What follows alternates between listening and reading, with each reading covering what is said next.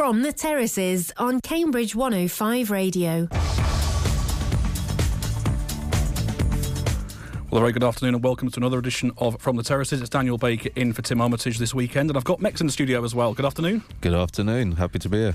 Delighted to have you here as well. So we've got a very busy show coming up today. We've got Cambridge United's 4-0 win against Carlisle United. That will be today's real talking point. A fantastic win for Neil Harris, his biggest since he came into the U's in December. And we've got all the reaction from Neil Harris and Mex as well. We'll be talking about that. What a result. Complete performance, really, in many ways. Cambridge City, though, didn't fare so well. They lost to Sporting Khalsa. They were 1 0 up, but lost 2 1. Another defeat, another late goal. Getting the thoughts of Neil Midgley later in the show as well. They've got a bit of an injury crisis as well. And of course, last week they were hit with the news that the Sawston Stadium move is going to be delayed again. So, not uh, the best of news, really. Histon, though, good result for them 1 0 win over Eynesbury, their first league win of 2024. But Chris Nunn has been quite candid about the cup being their priority. We'll be hearing from him later in the show as well. Billy's been having a chat with Darren Marjoram as well, the Cambridge United women's manager. He's been talking about a busy period coming up for the club. Uh, two games, two season defining games, actually, in many ways. We've got the game against Sudbury in the week, and then Barnsley in the plate next weekend, the cup game. And if they win that, they're in the final of the competition.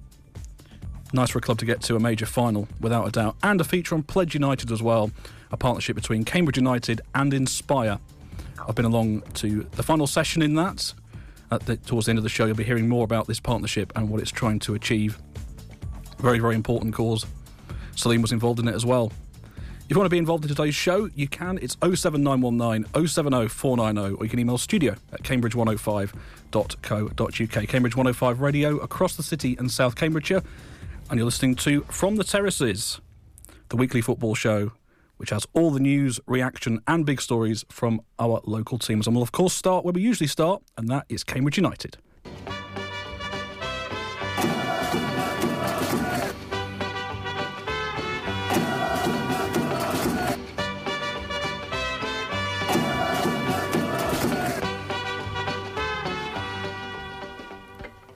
So, as you were hearing a moment ago, Cambridge United swept aside Carlisle United 4 0 yesterday, meaning the fans who travelled all that way to Cumbria were rewarded for their dedication, Tim and Matt among them. Sulley Kaikai's sweet right footed opening efforts opened the scoring on 14 minutes, and then after the break, the U's got the job done. Late own goal from Sam Lavelle, Elias Kachunga headed three minutes later, and Liam Bennett's strike sealed the U's biggest win since Neil Harris came in. So, Mex, I want to get your thoughts on this really. What a result, first of all. Yeah, it was a good result. Um, I I personally thought it was a bit of a strange game because obviously it was a convincing win, but the I don't think the opposition were a threat to be honest. Uh, despite having sixty three percent possession and Cambridge United only having thirty seven percent, but it was a crazy game where we had five shots on target and we scored four goals. So, like you said, um, you could see from the start of the game Carlisle, their confidence was really, really down, just being bottom of the table, and they needed something to go their way. So, for instance, the soft penalty that they tried to get right at the start. Don't know if you can remember where yeah, the striker yeah, went yeah. down. And um, early on, I think the game might have changed and gone. Maybe sl- I, I think Cambridge United would have still won, um, but it might have been tighter if that had happened and they had got the penalty and went one 0 up. Um, but I personally thought all the goals were easy for Cambridge United. Uh, the first one was well taken by Sulley Kaikai, like you said. Um, but really, there was no real challenge on him, and he took it really well. Um, the second one, I, I personally thought that was a calamity error by the goalkeeper. I mean, it's comical, but it's also you also feel a bit bad for the guy as well. Yeah, you, yeah, you, you, do feel a bit bad for him actually as well. Yeah, exactly. So unfortunately, if you were the goalkeeper, you definitely feel a bit. Oh, definitely, yeah. definitely. But it, it, obviously, he must be a goalkeeper, a good goalkeeper to play in, in League One. But when you looked at that, you you you kind of look like you can catch a fish. To be honest, like I love I love that. Uh, I love that. I haven't heard that metaphor for quite Yeah, some time. Actually, it's like I've heard catch a cold, but not yeah, catch a fish. That's- Honestly, the way uh, he, the way he just flapped at the ball Yeah. and then hit the hit the defender and went in. It was a bit yeah, it was a bit funny.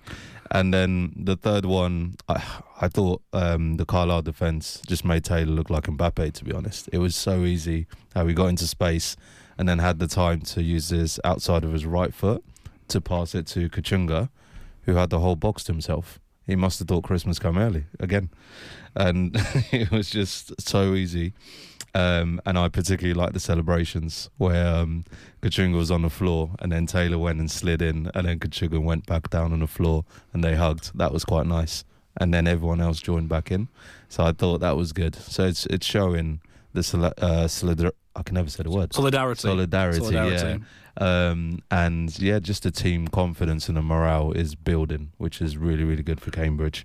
Um, and then yeah, the fourth goal from Liam Bennett, that again was too easy. It just looked like men versus boys. I mean, the way he just held the defender down and just headed it, um, that was yeah, just too easy for me. Um, but I did think Cambridge United could have scored a few more goals.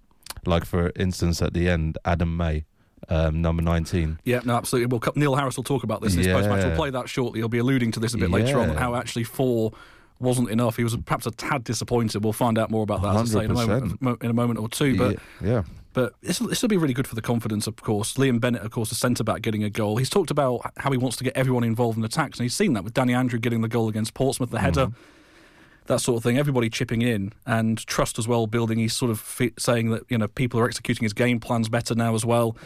He's perhaps getting through to the players as to what he expects from them and what he wants.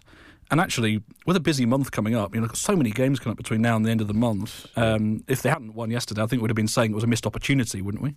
Oh, 100 percent. It it was it was a needed needed win. Um, obviously, it's bottom of the table, so sometimes you can take it for granted and think, "Oh, we're going to go away with three points anyway." Um, but it was a needed win. Um, looking at the fixtures coming up, and obviously, as part of that, which you'll probably allude to, we've got the Bolton game coming up on Tuesday. yeah, the, the one that was abandoned, the one, Yeah, the, ah, the, the one where they were uh, attacking the shallow end to, Yeah. start, to start with, and uh, so actually play, have to start all that all over again. I think, yeah, as well. Yeah, So I think yeah, the rules, so- rules stipulate you have to start all over again. Exactly. So just quickly, so I, I actually went to that game with Salim, and like you say, it got abandoned after seven minutes, and it was just crazy because the rain pour just came from nowhere. It just started raining, and then you see the referee thinking about it and thinking about it, and then as soon as he stopped the game, you just knew it'd be called off. And then the fact that they delayed it for 10 minutes and then they delayed it for another 10 minutes and 10 minutes. And we were just sitting there. And I turned around to Salim and said, This is going to be off. Um, but I just felt so sorry for the Bolton fans travelling all that way. oh yeah, and there was the one from China as well, came all that way Oh. too. So yeah, I, yeah, I wonder if they're coming back from China for this game as well. well, that would be very. We, we, they'd uh, top marks for doing that. We'll, Exactly. we'll talk more about Carlisle shortly. Yesterday's game, of course, a 4 0 win, absolutely emphatic. Um, no doubt about that. So let's hear the thoughts of Neil Harris, and then Mex and I will uh, chat a bit more about the game. Let's hear what the, the boss had to say. Well, Neil, that was about as perfect an away performance as you could possibly wish for today. Yeah, obviously clean sheet, you know, is vitally important. Four goals, um, you know, please. And, and, and ultimately, let's be honest, Doug, it could have been six or seven, couldn't it? You know, Eds has the chance at the end. We had so many balls in the box. The counter attack, we were excellent. And, and you know, the boys are disappointed they've not, not scored more goals. Um, but yeah, look, off the back of a week we've had two disappointing results. Uh, Portsmouth was a really good performance, but but disappointing result, and and, and, and ultimately it was the Cheltenham result last week that was was the kick in the proverbials for us because you know we didn't deserve to lose the game. So you know you end up chasing a little bit. People start looking too far in advance and start looking at the fixtures that are coming. Um, so we, we felt today was really vital to get the points, and um, you know strong performance gives everyone a lot of belief and confidence. You, you said in the build-up that you thought that Carlisle would start fast, they would start aggressive because exactly how they played. How, how, how well do you think your side managed that in that opening 15 minutes or so? Well, first seven minutes, we, we, we're a very poor version of ourselves. Um, um, uh, I think sometimes you have to give credit to the opponent. They come out all guns blazing. I, I really felt today, um, I really felt that Carlo had to win the game. You know, to have any thought process of catching us or anyone else around them. Um, so we knew they were going to start fast. Um, just got the message onto the boys at about seven minutes, just to say, calm down, just relax.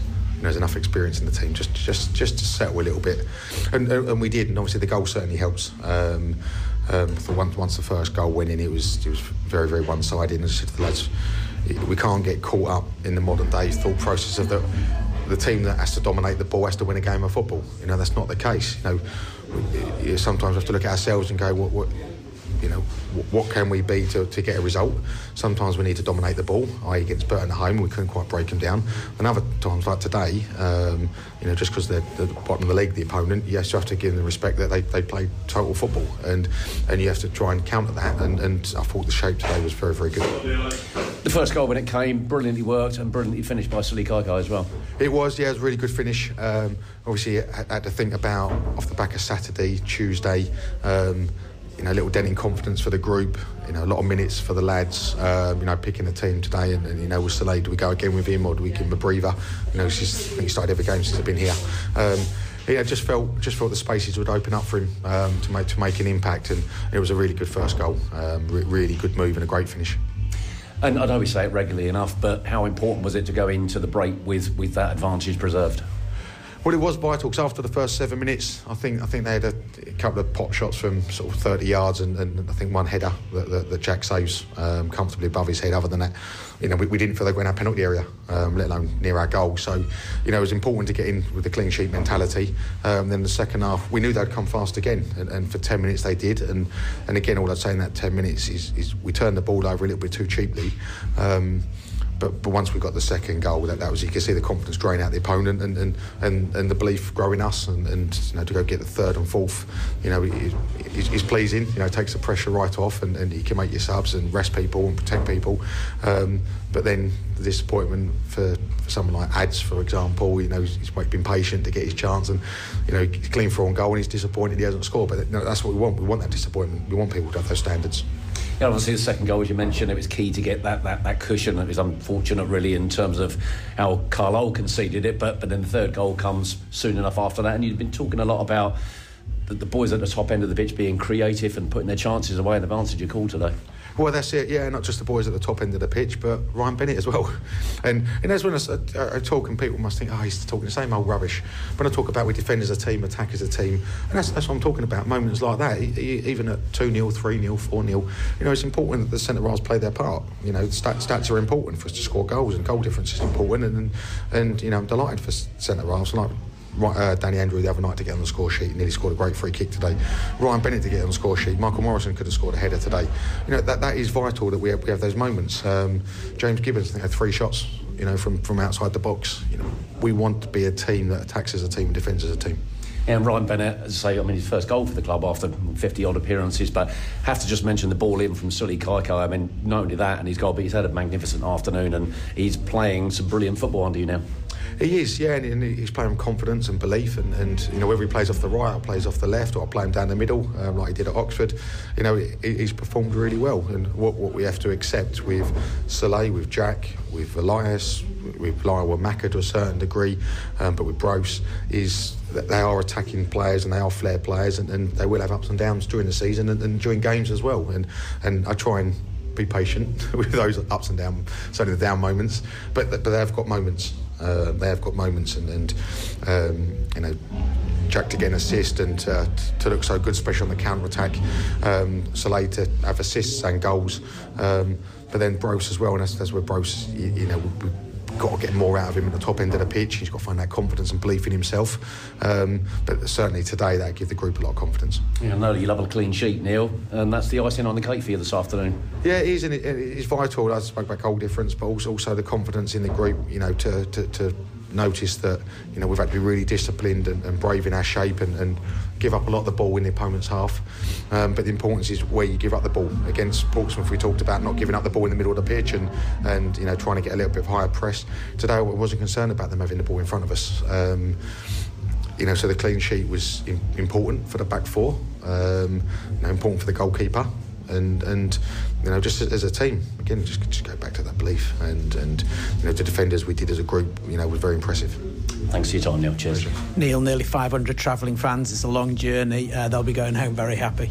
Yeah and again out those 500 almost 500 you know 300 or 400 of them would have been at Portsmouth the other night, and, and, and having made the, all of us making the journey, we know how far it is. So I, am delighted for them that they go home happy. I'm delighted for them that they see a, a strong team performance with and without the ball, and they see see a performance where, where the players played with pride in wearing the shirt. And um, you know, it's, it's a good day for the football club. And I was watching that one from the stand. The talk at the end of the game was it was just really nice to see a team that came, really, really came together right across the pitch. Yeah, it's, it's, important. You know, when you play against teams, and Bolton will be the same on Tuesday. Bolton are going to be a team who are going to dominate the ball, and, and Bolton try and play with 70% possession in games, and, and they're going to dominate the ball on, on, on, on Tuesday night, and we, we have to accept that and be and be brave with our approach, but accept that we're not going to have the ball. Um, but we have to be connected as a group. So it can't be one player pressing the other 10 dropping off. You know, we, we have to press and drop as a team and, and, and have good shape um, and discipline. But that comes with trust as well. You know, trust in the work we do at the training ground and on the video analysis, but trust in executing a game plan. Like I said at Portsmouth the other night, we looked like a really, really good team with and without the ball. And today we showed that again. And a great lead into a busy seven days. Yes, yeah. Again, you know, and, and, and I understand a little bit of uh, fear in certainly in the fan base and when they look at the fixtures that are coming up and, and ultimately the Cheltenham game was you know the, the, the tester for us that was the one we didn't want to lose because that, that gives you the, the sort of like the um, the confidence to build and sort of like the gap between um, the relegation places um, but you know, today we've rebuilt that. You know, we re- rebuilt that gap and, and, that belief and confidence, and and we, we, look, we've got we've got we've got four games, four four games now where we can just go and uh, attack the games um, and enjoy playing against four top six sides. Neil Harris there sharing his thoughts on probably the best performance of his Cambridge United tenure so far since he came in in December. But it's interesting, Mex, because he talked about quite early on in the interview about being a poor version of themselves for the first seven minutes. You don't often hear a manager say that when they've just won 4 0. No, but it's it's what I said at the start. Um, I think Carlisle started quite well, um, and you could tell even though they're bottom of the table, they they were up for the game in the first seven minutes, and they just needed something to go for them. So that's why I made the point about that soft penalty that they tried to get. Um, because yeah, um, if they had got that, I think the game would have changed. Um, so I don't think Cambridge United. If you look at the stats, like I said, sixty-three percent for Carlisle, thirty-seven percent for Cambridge, five shots on target uh, for Cambridge United, um, twelve shots in total, um, and they scored four goals. Um, but Carlisle had something like twenty or something like that. But it's it's yeah. So I can see where Neil's coming from. So Cambridge, I don't think were emphatic or great. I think it was just that I feel like they were coasted through that performance, and the opposition just weren't a challenge. Yeah, sometimes that can happen, can't it? Sometimes when we when a team wins convincingly, we're saying, well, were the were the, were the team good or were the other ones poor, or was it a mix of both? But yeah. it does seem to be the, a, a, combination of those things, perhaps as well. Definitely. But as fans and pundits, what have we learned from that result? that Cambridge United can beat the teams in and around them. Um, that they do have um, the goals needed um, to hopefully stay up. Um, they do hopefully have people like Liam Bennett who can come in and chip in in a goal, um, which is really good. Um, but yeah, I think it's just good f- for the running. but not sure you can really learn too much from it again because of the opposition. Yeah, I think I think job real, done though, all the same. Yeah, exactly. Yeah. So I think the test will be the next few games against Bolton, against Peterborough, Stevenage, Northampton, etc. I think that's when we'll be able to tell more about Cambridge United. Um, but I've got to say, I do like that kind of four uh, front four diamond going on with yeah, Taylor and yeah, no, that seems to have worked really well actually. Yeah. I think we had Taylor at uh, sort of spearheading yep. that really. Lancaster, Kaikai, and then Kachunga. I think it's, yep. the middle one, isn't he? So they sort of go. 10, yeah. Yeah, because I think they have. He has alluded in the past to switching to a back three. He has said he's not afraid to do that against sort of teams that do the same. But by and large, he's stuck with that system, mm-hmm. and it's worked really well. The sort of is it a four-two-three-one or is it a four? four sort of. I are, talking, are we talking FIFA now? Talking, yeah, exactly. Yeah, sort of like I think. Yeah, uh, that's exactly. Yeah, it's, it's been a long time since I played that, but yeah. yeah. I, I, I think it's a four one three one that makes sense. Yeah, so four, four, two, three, one, perhaps would that work? Yeah, that but because of the diamond, so you have yeah. the four. Oh yeah, that's true. Yeah, you have the four, then you have the di- the guy sitting in the middle, and then you have the three going across, and then you have one. Up okay, yeah, does that make yeah? So. Yeah, so like a four, one, three, one. Yeah, up, yeah. So diamond. Yeah, diamond. Yeah, well, well, whatever it is, it seems to be getting getting some results anyway. Yes. Uh, how good will it have been for Sully to get a goal as well? No goal in five. I think yeah. he's had a bit of a revival under Neil Harris. No, he has. He has, and um, I'm I'm happy for him because he's obviously a guy trying to excuse me, trying to revive his career. Um, and yeah, he's got three goals, three assists now in 26 matches. Um, obviously, it'd be better if those stats were a bit better, but more recently, it's shown that yeah, he's doing better. Um, he's 28 now, so it's kind of like now or never for him. Um, but when you look at his resume, um, someone who started at Palace, um, obviously was been on loan with us before on Crawley, Shrewsbury. He was on loan at Brentford, um, where, funnily enough, I actually met him um, there when he was playing against Brighton, because uh, a friend of mine was a coach at Brentford at the time, and uh, yeah, young Sully back in back in the day. But yeah, um, and you could tell then he had the potential, uh, but somehow his career kind of seems stop start. So I'm hoping he can push on and have a really good end of the season, and then hopefully, yeah, we'll see see what happens with him. Yeah.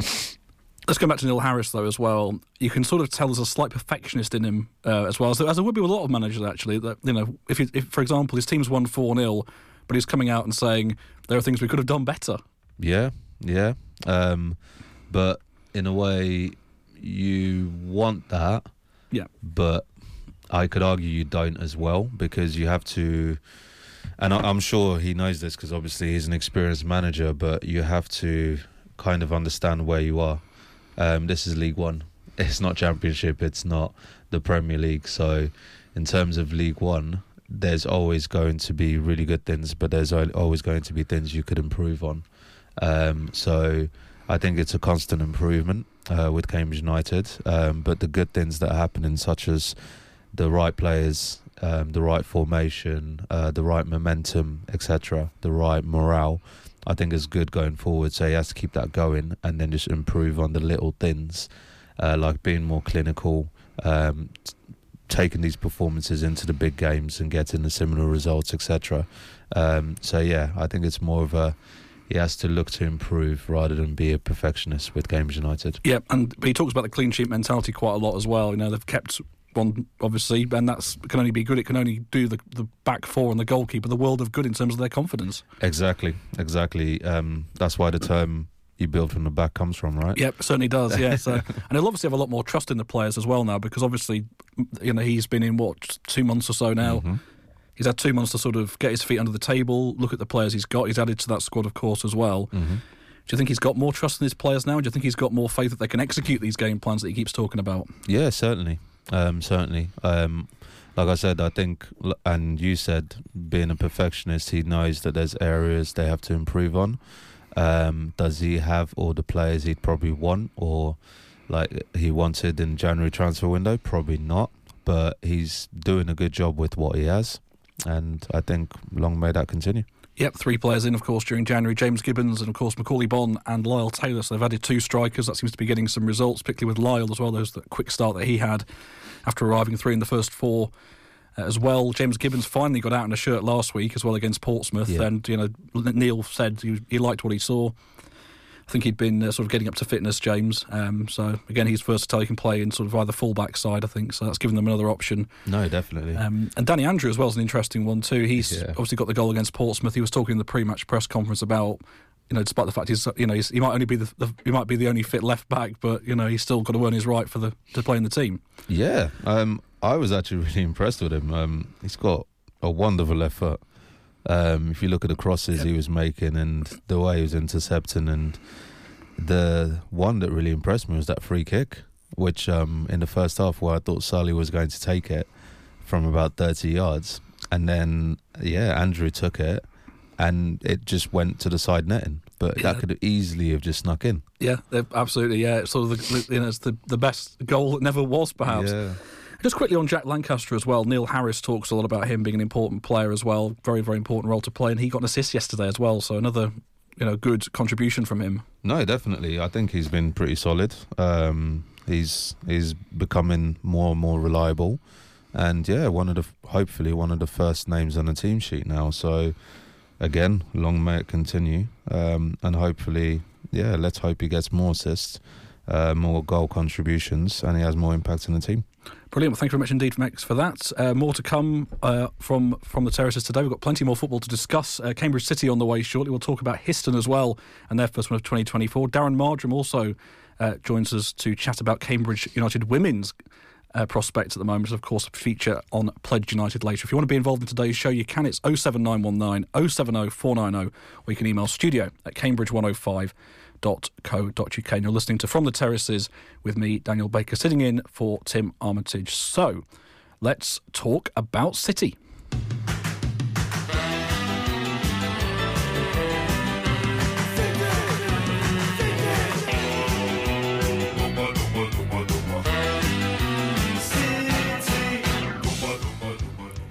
Should mention quickly as well that Neil Harris will be doing a press conference tomorrow ahead of the Bolton game and we'll be bringing you some reaction or some uh, thoughts from him ahead of that Bolton game on tomorrow's uh, home show with Lucy Milazzo. And we'll, of course, have reaction and coverage of that game throughout the week in our sports bulletins as well. But now let's talk about City.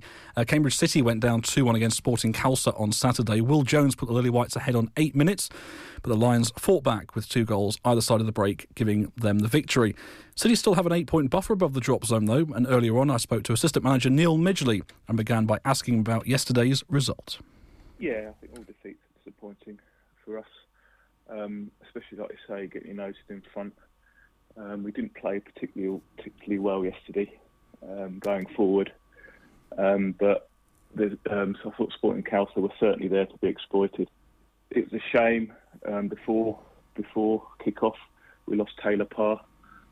he had a crook neck from from work on Friday and wasn't able to play, so that was a big loss for us and, and during the game we had to make several substitutions, which really dis- disrupted our flow.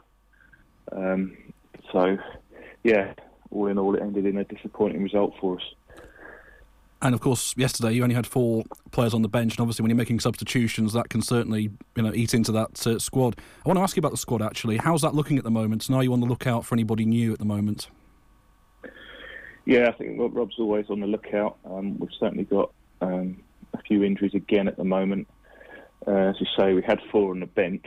One was a goalkeeper, and um, the midfielder Manny Dair. He wasn't really fit enough to be on the bench, but needs must. We had to use him for 25 minutes at the end, and um, testament to him, he, he managed to soldier through it, but it certainly wasn't ideal. Um, so, um, speak to Rob after. I know he's he's still on the lookout to to improve the squad um, and, and take us through to the end of the season. Yeah, and in terms of games at the moment, there's a lot of Saturday games, not many midweek games at the moment. Would you say that's something that's actually helping at the moment when you've got a squad that's kind of down on numbers? Yeah, that does help. Um, one game a week with um, previous years, I know we've had those midweek games, and and you, you, they do take their toll, especially this time of the season with heavy heavy pitches. Um, so um, one game a week gives us a chance to regroup, get on the training pitch, work on things, um, and try and improve for the next week. So, um, yeah, fixtures this year haven't been been too congested, which has been which has been helpful. Got to ask you about the next game, Rushden and Diamonds, quite a big one coming up actually. They've had quite a well documented revival, and there's 11 points gap between them and yourselves. Would you still consider it a six pointer though? No, I wouldn't consider it a six pointer just on, on, on exactly what that six pointer means. Uh, like you say, we're 11 points clear of Rushden. But it's a game we, be, we, we should be winning and want to win desperately.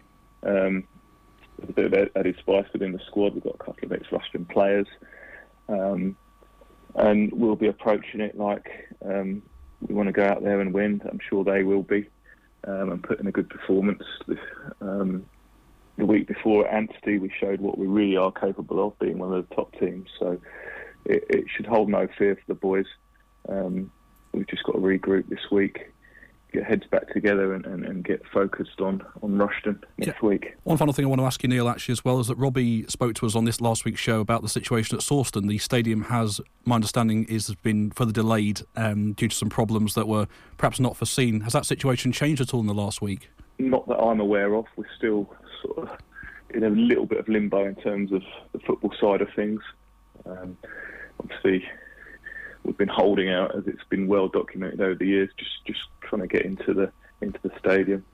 Um, from a club point of view, though, the youth youth teams are playing down there now, which is a big help, and a lot of the girls teams as well. So um, we're slowly getting there as a football club, but from a from a first team point of view, um, it's still very much up in the air. Well, Neil, thank you very much indeed for your time, and uh, good luck against Rushden next Saturday. Thank you. So Neil Midgley there talking about Cambridge City. Uh, disappointing defeat and makes you never want to concede a late goal in any game, do you, really? No, um, no, you don't want to concede a late goal, um, especially if that goes to a defeat. Um, but you could argue when you're winning 2 1 as well, and then you concede, and it's when you're winning 2 0 and then you concede and it's 2 1, uh, then yeah, it's squeaky bum time, really. Is Absolutely. to worry, it's, but it's, it's, just so true as well. But really, it's uh, yeah, having just played locally, um, there has been moments where yeah, we've conceded last minute and lost the game, and you've just done everything over 90 minutes, um, whether you're on top or not, and then it's it's the worst way to to um, lose a game. Um, ask um, Nigeria um, against Ivory Coast recently. Oh yeah, Afcon final. yeah, Afcon final. That, still hurts, right? oh, honestly, I'm I'm half Nigerian, so yeah, it does yeah, still hurt. Absolutely, yeah. It's, an extraordinary story, isn't it? Really, yeah. with, the, with, the, winners not having a manager and then you get knocked out in the group stage. Honestly, but, uh, that's that's a, that's, that's, that's a different conversation. It's a completely different conversation. it is indeed, but it still hurts to lose, as, as Neil was saying. So. Um, interesting thoughts as well about Sawston. I mean, obviously, like I said, we covered it on last week's show about the move mm-hmm. to Sawston being delayed. That perhaps does dent morale a little bit because you want to get in there, you want to start playing games, and it's been such a big project. You know, some teams playing there, some not. Um, but obviously now the focus turns to Rushden uh, next weekend. Rushden themselves have uh, had a bit of a revival. They've started to get some more points on the board. They're still rock bottom, but they're starting to build a bit of momentum. But Neil has pretty much dismissed the idea of it being a six pointer out of hand, really, because there's such a big gap between yeah. uh, the, the teams themselves. But of course, it's still a must-win game, isn't it? At the end of it all, it is. It is. Um, like obviously, just I was just looking at the table on 34 points, and we were both just saying, I think th- that buffer's good, but I can't really see them getting out of that area. I think they're just going to be in and around between 14th and 18th between now and the rest of the season. Um, and if you think about it from the start of the season, the injuries and the depleted squad and the man- change of manager, etc., like there's been a lot happening at Cambridge City. So I think to be at this point and just steady the ship is good. Um, but yeah, I think talk of a six pointer it's probably right, but I can see why he's dismissing it. He's he doesn't probably, want to talk it up too yeah, much. Yeah, he's just trying to avoid pressure. that. Yeah, it doesn't. Yeah, absolutely. Yeah. Of course. No, no, thank you for that, Mex. Um, so, yes, Cambridge City take on Rushden in their next game. Uh, interesting game. That'll be on Saturday of next week. They'll be travelling. I don't think they're still playing at Nene Park, actually, Rushden. But anyway, they're off to Northamptonshire. We'll say that. That covers covers all bases there. Um, so, let's talk about Histon, shall we? From the Terraces on Cambridge 105 Radio. When we come back, uh, we'll be talking uh, all things Histon. Out in the country, far from all the subtle noise of the city, there's a village green. It's been a long time since I last set eyes on the church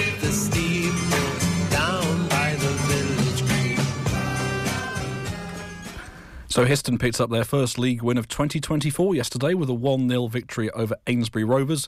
Danny Gould's first half header proved to be enough to give the Stutes a victory. I spoke to their manager Chris Nunn before the show and started by asking him what, they, what he thought about the game, what they can take away from that with a cup semi-final on the horizon.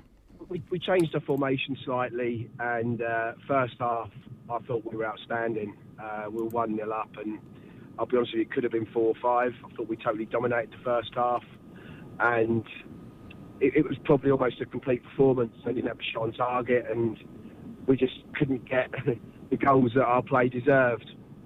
Um, second half was a bit of a different story. Um, whereas I felt we were probably 95% on top first half. Um, second half, I felt it was probably they probably maybe edged it a little bit, possibly. Um, not a lot. There wasn't a lot in it, but they put a lot of pressure on us and took some gambles towards the end of the game and we just couldn't get the killer second goal. But overall, you know, it was a big win for us. We needed it, and um, yeah, it give the boys some confidence going forward. You talked on the show last week about turning losses into draws, and actually now you're starting to turn draws into wins. Yeah, it's important. You know, it's important. We had, we had a decent crowd yesterday. I think 230. I was, I was told after the game, so that was pleasing when you consider where we are at the moment. You know, we're not. You know, let's be honest, we're not in a great place. So, um, the supporters really bought into what we're trying to do. So, you know, massive thank you to them. But it is important to win, and, and clean sheets are massive for us, and and that's something that we've been working really hard to try and do. So, like we said, to turn your, your, your draws into wins and your, your defeats into draws and everything, it's just a, it's small baby steps, but it's steps that we're taking. And yeah, the boys seem to really enjoy yesterday. Got to ask you about injuries as well. You were saying recently about how there was a flu virus that swept through your squad and you had to dip into the under 18s, and many of them stepped up very well from what you said. How are things looking on that front? Have you got more options now and people coming back from being poorly? Yeah, yeah. Uh, number wise, we're sort of doing okay at the moment. Um, Joe Sutton came off injured yesterday. So we'll need to be keeping a close eye on him because that was his first game back from injury. So I feel confident that there's not too many, too much trouble. Uh, but we've got the cup semi-final in, in sort of 10 days, so we don't want to be taking any risk with anyone over the next sort of, you know, before we play that game. So yeah, but we're okay at the moment. We're doing okay. Slightly left field question now, actually. Um, this is what this is something that one or two people have been asking me recently about sin bins because we've had this thing about the blue cards recently in football.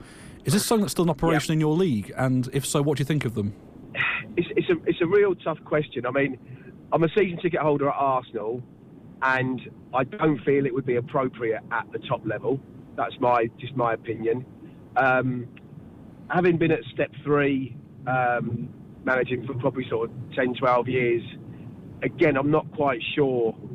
Um, it feels quite appropriate. I, I think there's almost a, a place for it at almost sort of like under 23s level, or maybe at our level, maybe it's not too bad to try and get players to understand that they get a second chance if they say something wrong or you know they don't quite conduct themselves properly. They they get in for 10 minutes. I do kind of understand that, um, but uh, I'm not, I'm not a great lover if I'm being honest. Okay, now let's go back to uh, stuff on the field. Uh, Easington Sports is your next game on Saturday. What kind of a game are you expecting from them? Yeah, it's, a tough game. I, think they're just sort of on the outskirts of the top 10. Um, it's a team that we've got sort of in our radar a little bit. You know, we, I think we're six points behind them. So, you know, if, if we don't beat them, it's going to be hard for us to catch them, you know, with the amount of games we've got left. So, you know, we're always on the front foot looking to win games. So, you know, nothing really changes for us.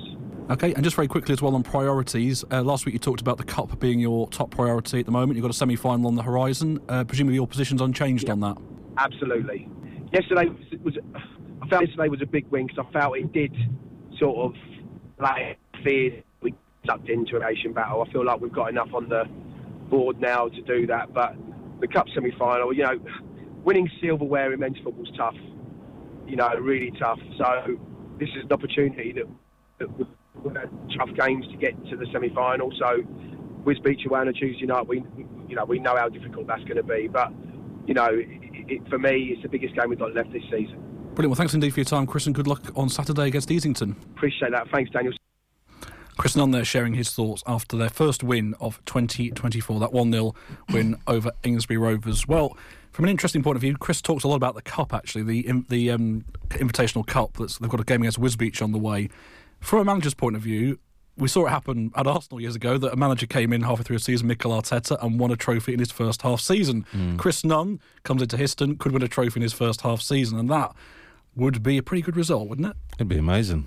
Because um, who who would expect it? Um, when you come in as a manager, it's usually because the other manager hasn't been good enough and the team is struggling. There was so a bit like that at Histon. I, mean, I think there's something that we've talked about in the show before was about you know the results just didn't quite work out for Lance. He just had a bit of a bad run at the end, but he was very gracious when he left. Yeah. He did point out that it was just a case of things, just expectations not being met, but it was nothing personal. Yeah, happens in football, even at the lower levels, that managers can still lose their jobs. And yeah. Chris Nunn himself lost the job at Rushden Diamonds. Incidentally, mm-hmm. who are playing Cambridge City soon um, over poor results. They were rock bottom of their league, and they still are uh, when he left. Exactly. So, but exactly. silverware is something that's that's really attractive, isn't it? At whatever oh, level you're playing at. It is, and uh, every manager wants that on their CV. Every um, player looking to go to a club always looks at how the club has done, um, not just how they play, who the manager is, the fans, how big they are, etc.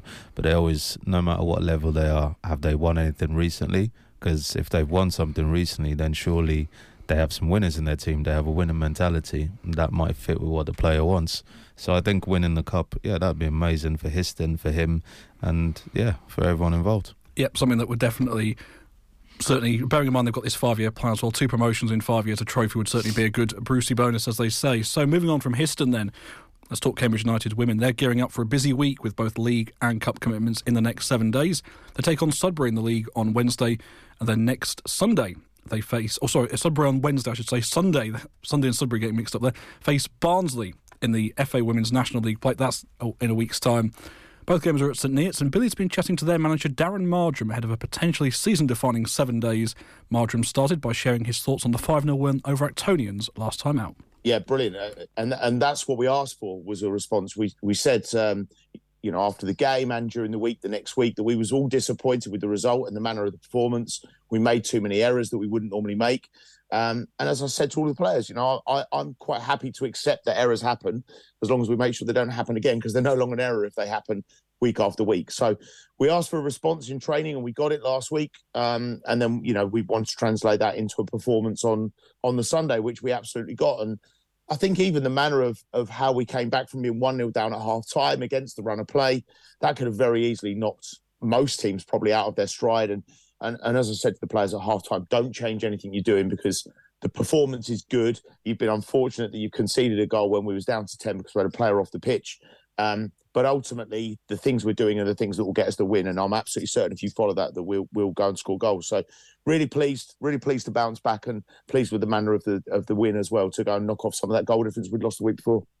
And were you happy with the manner of the goals, how they came about, and were you happy with the number of chances that your side created? Yeah, really happy, and and it was interesting because you know speaking to the players after the game, they were they were all very focused on the fact that we conceded a goal, which was really nice to hear. You know, very easy when when you've won a game that that's uh, that easily or that that convincingly that players will look at how well you've done. But instantly their reaction was we're annoyed that we've conceded a goal which i love. Um, but very happy with what we did. Like i say the performance first 20 minutes or so probably we was just a little bit frantic at times. Um, didn't build enough possession we'd have two or three passes and then we'd look to go forwards into into where there wasn't really an opportunity to create um, but then, you know, the last 15 minutes or so, 20 minutes of the first half and all the way through the second half, I thought we played some excellent football. Uh, some of the goals were really pleasing, how they came about and also the way we finished. You know, finishing's been something we've spoken about a few times where we've had lots of chances and, and not put enough of them away. So, again, really happy that we put more of our chances away. And we really did look like a clinical side. And I think I said after the Wimbledon game when we spoke, you know, when, when Wimbledon go forward, you always think every time they're anywhere near the box, it's probably going to be a goal. And and we were in a position in that game. Every time we got near the box, it was I hope we might score. Um, we we did exactly that to Actonians. Every time we got anywhere near the box, you know, you're thinking this could well be a goal. Um, so I, it was really nice to see us turn it around, not just in terms of re- Bashar resilience from from the Wimbledon game, but to go and actually show how good we really are. I mean, Actonians aren't a bad side, and so were you maybe surprised, um, you know, with the the level of the win, or were were you just happy with the level of performance that your team put in? Yeah, just happy with the level of performance, I guess. Um, we, we said before the game we thought it'd be very tough. Actonians are a good side, and we've beaten them twice this year, league and cup, and, and both times it was only one goal in it. Um, so we thought yet again it would be another tight game. Um, but you know, I, I thought that the way we approached the game was really professional. We knew what we had to do. We was there to do a job, and everybody played a part. Every sub that came on, right the way through to the last sub that came on was Jess Morley, and you know she came on literally just as we was approaching injury time. She played a pass which got intercepted, but it bounced through to Bella, and Bella scores the fifth goal. So you know, everybody has literally played a part in that result, and um, yeah, for me that that was very pleasing. And and another good thing was, you know, Abby Smith signing on loan from Ipswich during the week, and that was her first her first appearance. She started the game, scored a goal, and played very well. So, just just overall, very happy with the level that we found. And now the challenge that I've set to the players is we've got to find that level again and again, not just once. And how is everyone looking in terms of injuries? Did everyone come through the game okay? And is your injury list looking a little bit better? Because we make a thing about it every week. How long? we do, don't we? Yeah. Honestly, it probably sounds to everybody like I just complained that I've got injuries and no one else has. Uh, no, it's actually getting better. You know, we, we are now starting to get a few back. We didn't pick any um, any new sort of injuries, just a couple of niggles, but nothing more than that out of that game. And we've got no game this Sunday. We've we've, we've got a game on Wednesday next week in Sudbury, so 10, 10 day game game break. um, which is good. It's come at a good time. Alicia didn't play in that game, and, and she's now back training this week, so we'd expect her to be available for the Sudbury game. Uh, Koski was away, and she's back. Um, so yeah, so actually we're looking a lot better, and you know we've got a real competition for places now that we've got those players back, which is great. It's exactly what we want.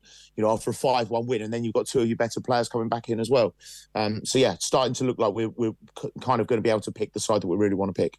Will the players coming back from injuries maybe affect your decision if you end up bringing anyone else in or not?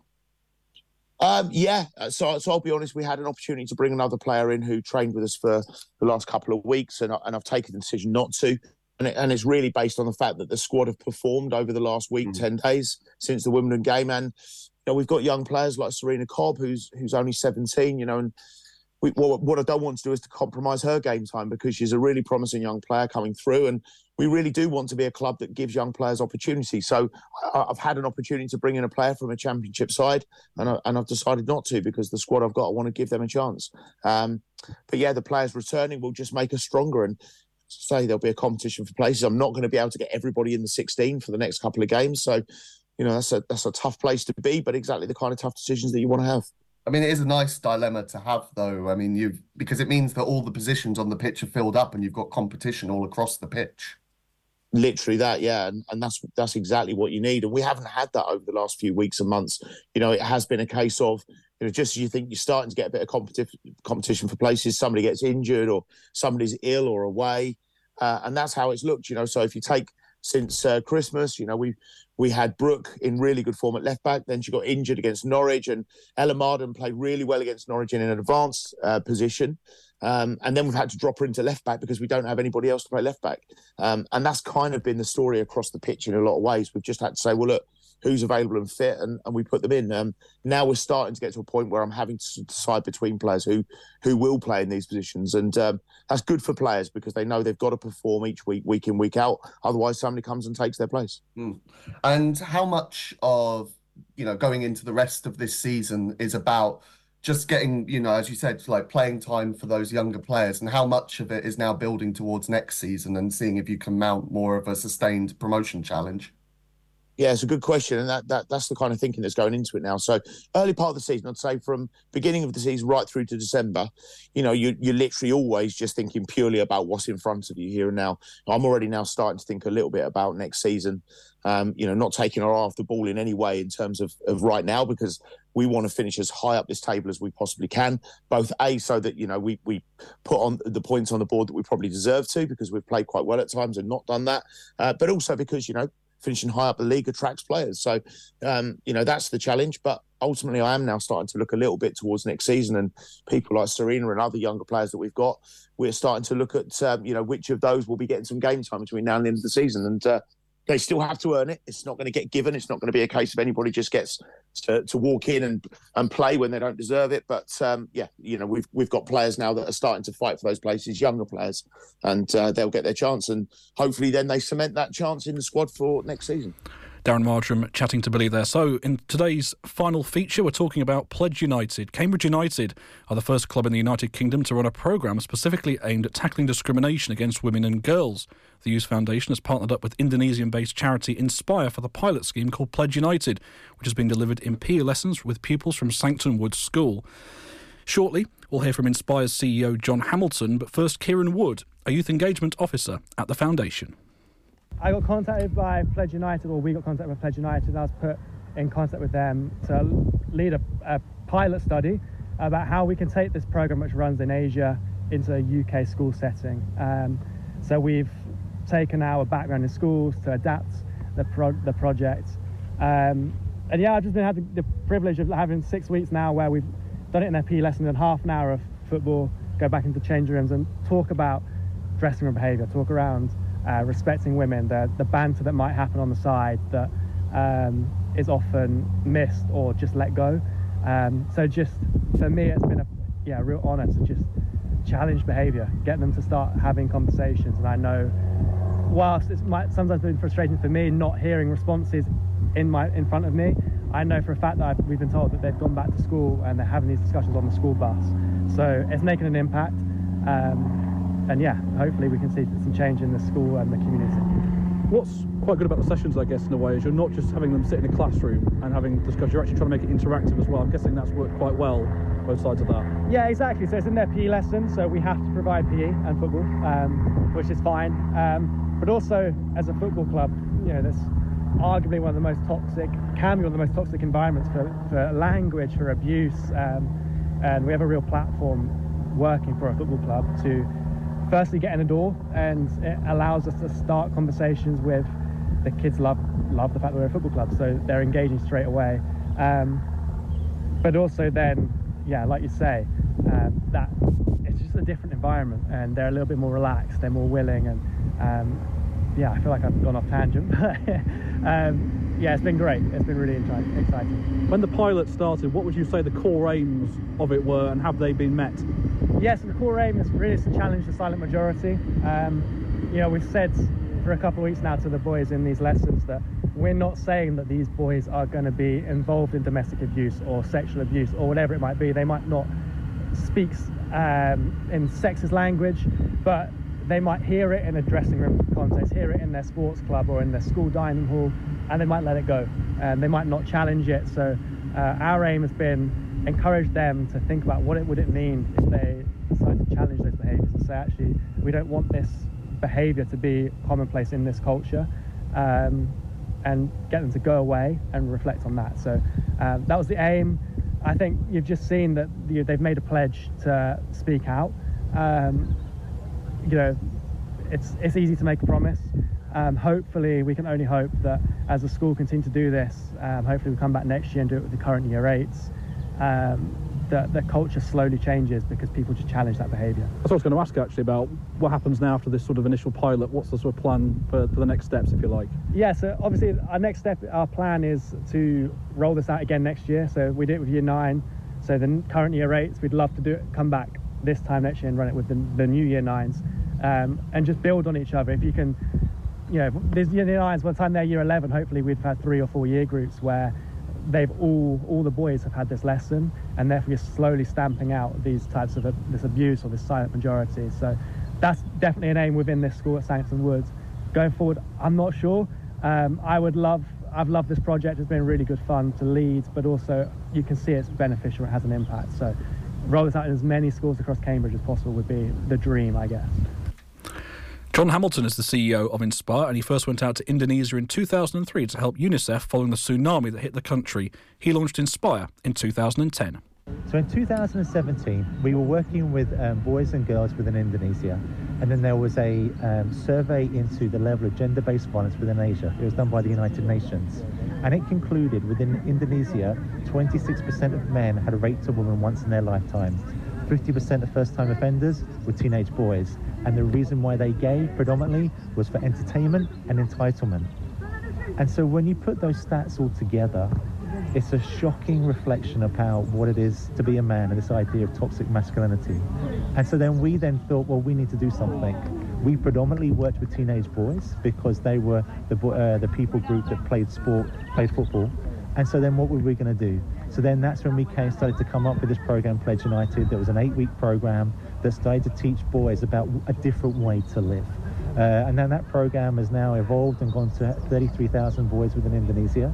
And then just last year, we won an award with BMW, United Nations, and Accenture. And so when we won the award, I then uh, emailed the club and saying, look, would you consider maybe working with us um, uh, within Cambridge? Because we know gender-based violence isn't just a problem within Asia, it's a global problem.